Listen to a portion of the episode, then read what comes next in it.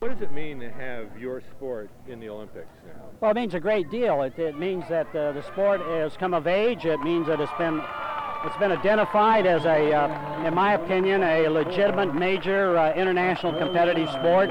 It's not a recreation or playground sport. Uh, it is that, but it's more than that now because it's at this level, and the attention we, we're getting is phenomenal. Even you people in the media have been given a lot of attention, which we appreciate. Our sponsors are, are just, you know, jumping over each other, which is great for our sport to, to get, you know, quality sponsors. And so that makes it exciting, and, and our game is going to grow. This, this game is going to continue to grow.